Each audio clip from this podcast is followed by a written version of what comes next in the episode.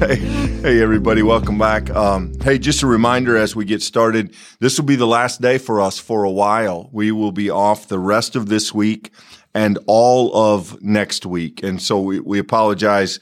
Um, Michael and I have some schedule stuff that doesn't line up. And so it's just, um, to be honest, we, we just feel like we do a better job of this when we're both here at the same time. And so we'll, we'll go on hold, and we apologize about breaking it up like that, but that's what, that's our plan. So we press on today with Exodus, move into Exodus twenty-four. Um, I think we'll probably try to cover this chapter today. Um, again, this is not one of those places that's probably devotional. Uh, we see this, we have seen this, and we will continue to see this in the book of Exodus. We saw it, I think, in Genesis too, though the characters changed more often, and so maybe it was less noticeable. There are these moments built into the story where we, uh, everything okay? My we, bad. We, uh, we have these moments built into the story where that are kind of recommitment moments. They're kind of worship moments. And we have one of those today. God tells Moses, gather all the people and come and worship at a distance. This is verse, uh, verse two, verse one there. Moses alone shall come near. Um, I'll just read bits and pieces of this. Moses came and told the people the words of the Lord. Moses wrote down all the words of the Lord. He rose early in the morning. He built an altar. He sent young men of the people of Israel who offered burnt offerings. Uh, verse six, Moses took half the blood of the offering and put it in basins, and half the blood he dashed against the altar. Then he took the book of the covenant and read it in the hearing of the people. And they said, all that the Lord has spoken we will do, and we will be obedient. Moses took the blood and dashed it on the people and said, see the blood of the covenant that the Lord has made with you in accordance to these words. So uh, some interesting things here in terms of offering, in terms of the kind of consecration of the people. Um, this is very much a pattern of what's going to continue to happen later down the Old Testament when the Ark of the Covenant is is made, is given to the people. There is this same kind of pattern. We've seen some of this already with the idea of the blood on the doorpost, uh, and it is the blood of an offering. Interestingly enough, there is a sin offering, um, the guilt offering, where the blood of a lamb is poured onto a goat, and then also um, from the people, the idea that it carried the sin. So the idea of sacrifice and blood, though that seems very foreign and outdated to us, is a common practice in the Old Testament, an important practice on the Old Testament. I, and I think, again, Michael, one of the things that may be curious to us, because in, in our tradition, in our faith tradition, we make such a strong case of the idea that God has come near to us, that Jesus has come to us, that we draw close to God. I mean, th- this is language that Christians use frequently. And yet here we have this language of distance. We have this language of caution. Don't let the people come too close. Only Moses can come. There is this danger in treating God casually. Mm-hmm. And, and I think, you know, while that may seem foreign to us, I, I think that there's something there that is a, a helpful reminder of how the people see not only their relationship with God, but how they see the holiness of God. Yeah, and I think that in some ways, Clint, because of our emphasis upon the closeness of God, the long arc now, two thousand years of Christian history where we have time and time again insisted upon this word incarnation, the theological word that describes God taking on flesh, that nearness actually being a physical nearness, that the Creator entered the created space. Because we've emphasized that and we've built our entire hope and faith upon that, we naturally have come to a place where that is our fundamental assumption. The danger of that is we come back into the Old Testament and we begin judging the Old Testament by that standard. And the reality is, Jesus was not known. Jesus was not recognized by his own because of how large of a divergence his teaching was. When Jesus proclaimed that he was God, he was in effect coming uh, and rewriting texts like this one, where we see, to your point here, Clint, that Moses alone, in verse two, shall come near the Lord. Moses alone. Post-Jesus, post the revelation of God taking on flesh, you look in a book like Hebrews, Jesus is the ultimate high priest because of his both his offering as the priest and him himself being the offering. We as Christians believe that we too can come near the Lord. We could not make sense in our own theological tradition of Moses is the only one. But we shouldn't just pass by. I think we should take a pause and note that this is why Jesus was missed. This is why the Pharisees argued so vehemently against him. Their chief charge against him of heresy was because they were looking from this framework, from this covenantal framework, for this understanding of this reading of texts like this in the Old Testament. The second thing, and just very briefly I want to make mention of here as we start this text, is the importance of these worshiping moments. The the periods of time where the people of Israel pause, they reflect upon what God has done. In this case, we have the giving of this particular set of laws, this agreement of what uh, God expects of the people as his covenantal people. And then they look ahead towards what it means to be the kind of people to be devoted to those commands, to be obedient to them. And I think it is impossible. I think it's absolutely impossible to not read this text without some level of awareness of the foreshadowing. Verse seven, the end, all that the Lord has spoken, we will do, and we will be obedient. And I think on its surface, Clint, this is an ex- a heartfelt expression, a genuine expression that the people desire to follow God. On the other hand, the writers and editors of Exodus, the, the the text that's been given to us, makes it very, very clear as this story continues at how much the people struggle to be obedient. And so here, having received such specific guidelines and then to see this promise from the people at a moment of worship, a moment of encountering the goodness that God has given, they are moved to be obedient, and yet we know that they will struggle mightily to be obedient. And that's not just to criticize the Israelites. I think it is on some level to learn the spiritual lesson in our own hearts, Clint, that we too will have mountaintop experiences where we are moved to obedience. But if we're honest, we too, at many, many stages, daily, struggle to be obedient along the way. Yeah, it's it's fitting, Michael, you used the word promise, because promise and covenant in the Bible are the same word. It's a different translation of the same word. And it says here, the blood of the covenant that the Lord has made with you. In, in other words, the Israelites aren't just, you know, saying we'll try to do something and then they fail. They are making a covenant. God is offering them a covenant sealed in blood, and they are saying we'll keep this covenant. And so then they don't keep their word. Later on, they break the covenant. They don't just break good intentions. They don't just, you know, break their plans. They break a sacred agreement, a sacred bond, a promise. The the word covenant also means promise here. And so I, that's not to say that they're not genuine here. I, I think this is, you know, in the context of worship, I believe that they mean these words, but unfortunately, um, they won't live up to them. And the Bible takes their failure to do so incredibly serious, as we will see when those stories come up. Well, yeah, it takes it very seriously, Clint, and I think maybe in a uh, even more affirming way for me, it tells it in an honest way. You know, I think one of the things about Scripture, and I've said this before, so I'll be brief, but one of the things about the scriptural witness that is most compelling to me personally is that when you read it, it includes the hard stuff.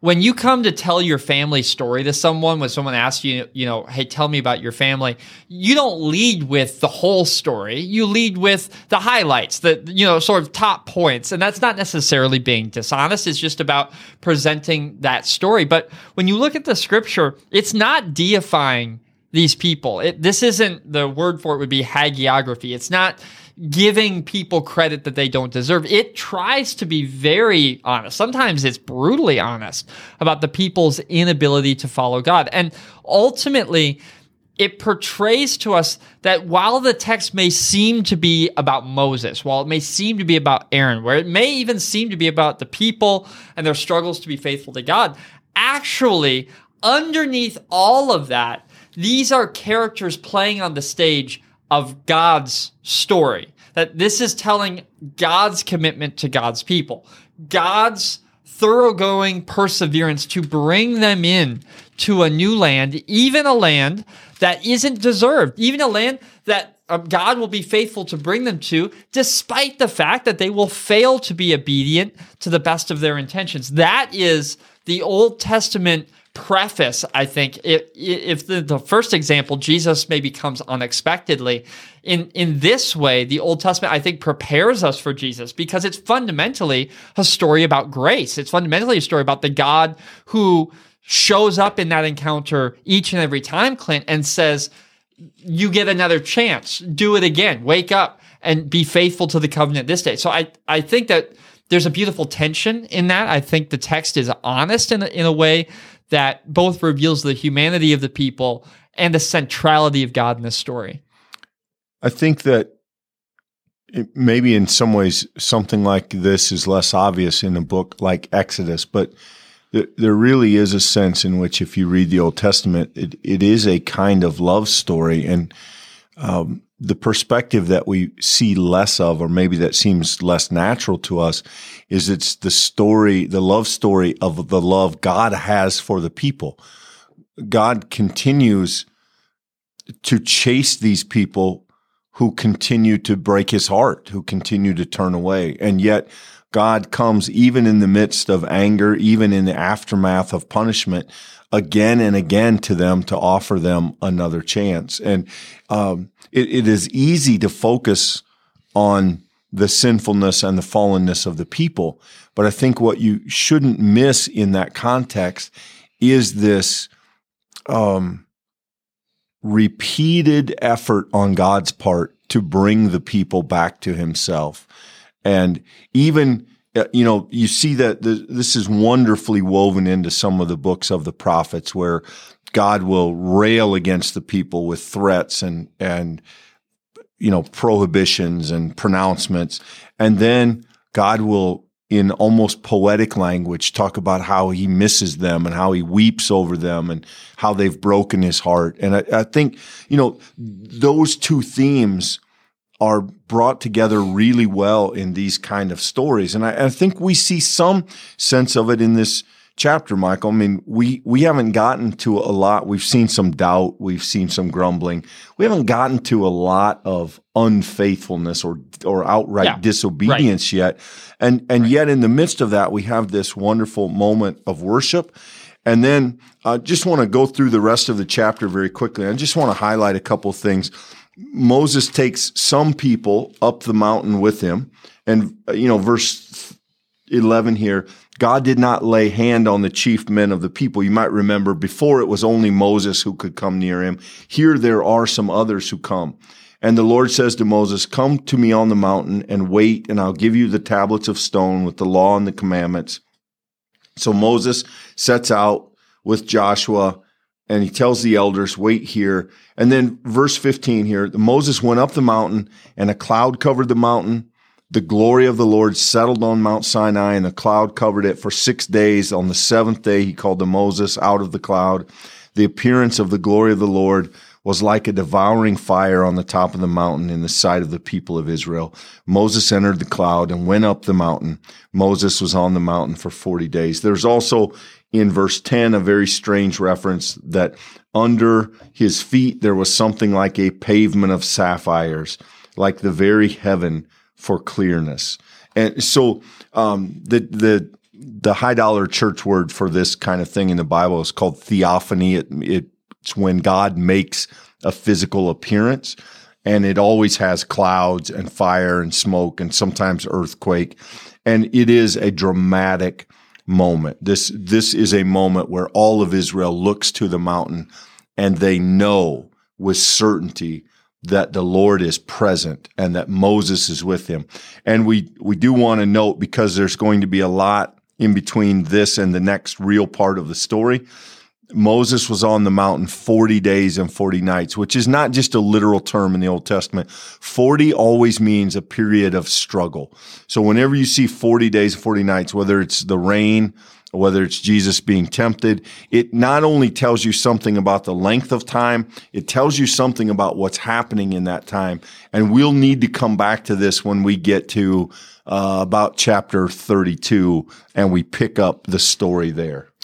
Yeah, so one of the things that this section of the story does for us, I think, is it disabuses us of the idea that life would be easier if our faith was all physical, if everything that we did was a direct response to the truth that we saw and that we touched. Of course, we have in the New Testament the example of uh, like Thomas, who took seeing Jesus, touching Jesus to believe. Um, but I think, you know, that classic Sunday school question, you know, that you ask kids, you know, what would it take for you to believe? Well, I, it'd be so much easier to believe if I could just see Jesus, if I could just touch. I think it's striking to me that here we're told that the chief men of Israel, the leaders of Israel, the people of high repute, they beheld God. And then, you know, they celebrate, they feast, at the ate and drank. This is the the context of celebration and the fellowship. But the point here being, in seeing God, they encountered this high and beautiful moment. And yet these are the same people who are going to miss the mark substantially, not just in future books, but within this book. And there is something, I think, deeply freeing in the recognition, Clint, that as humans, seeing isn't believing. And I think that, you know, John would make a case that we believe on the testimony of the witnesses of who Jesus was.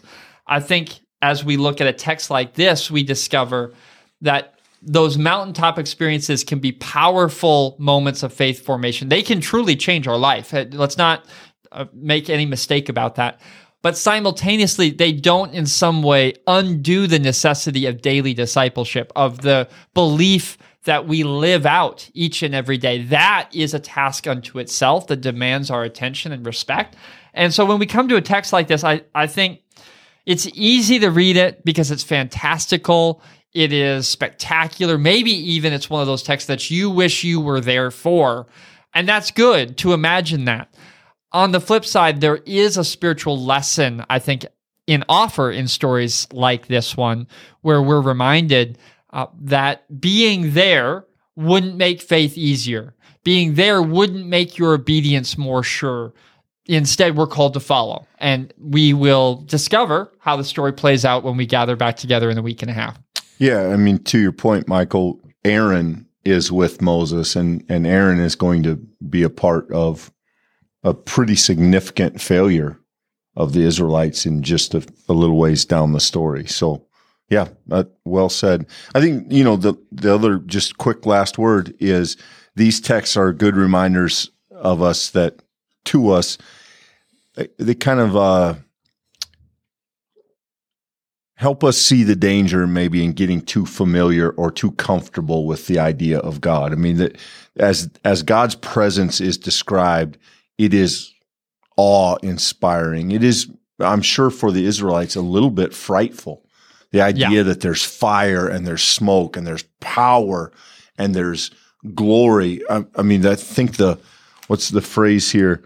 Um, a devouring fire on top of the mountain. That, lest we be tempted to get too comfortable with the idea of who God is, yeah. these texts remind us, hey, God is not something to take lightly. Yeah, because mountains inspire majesty. They they lift us out of ourselves. Imagine seeing the mountain covered in smoke and fire. Sure. I mean, yeah. yeah, that image is perfectly uh, said. All right, well, th- friends, thanks for being with us. Uh, we will see you when we continue the study in just a week and a half. Thanks.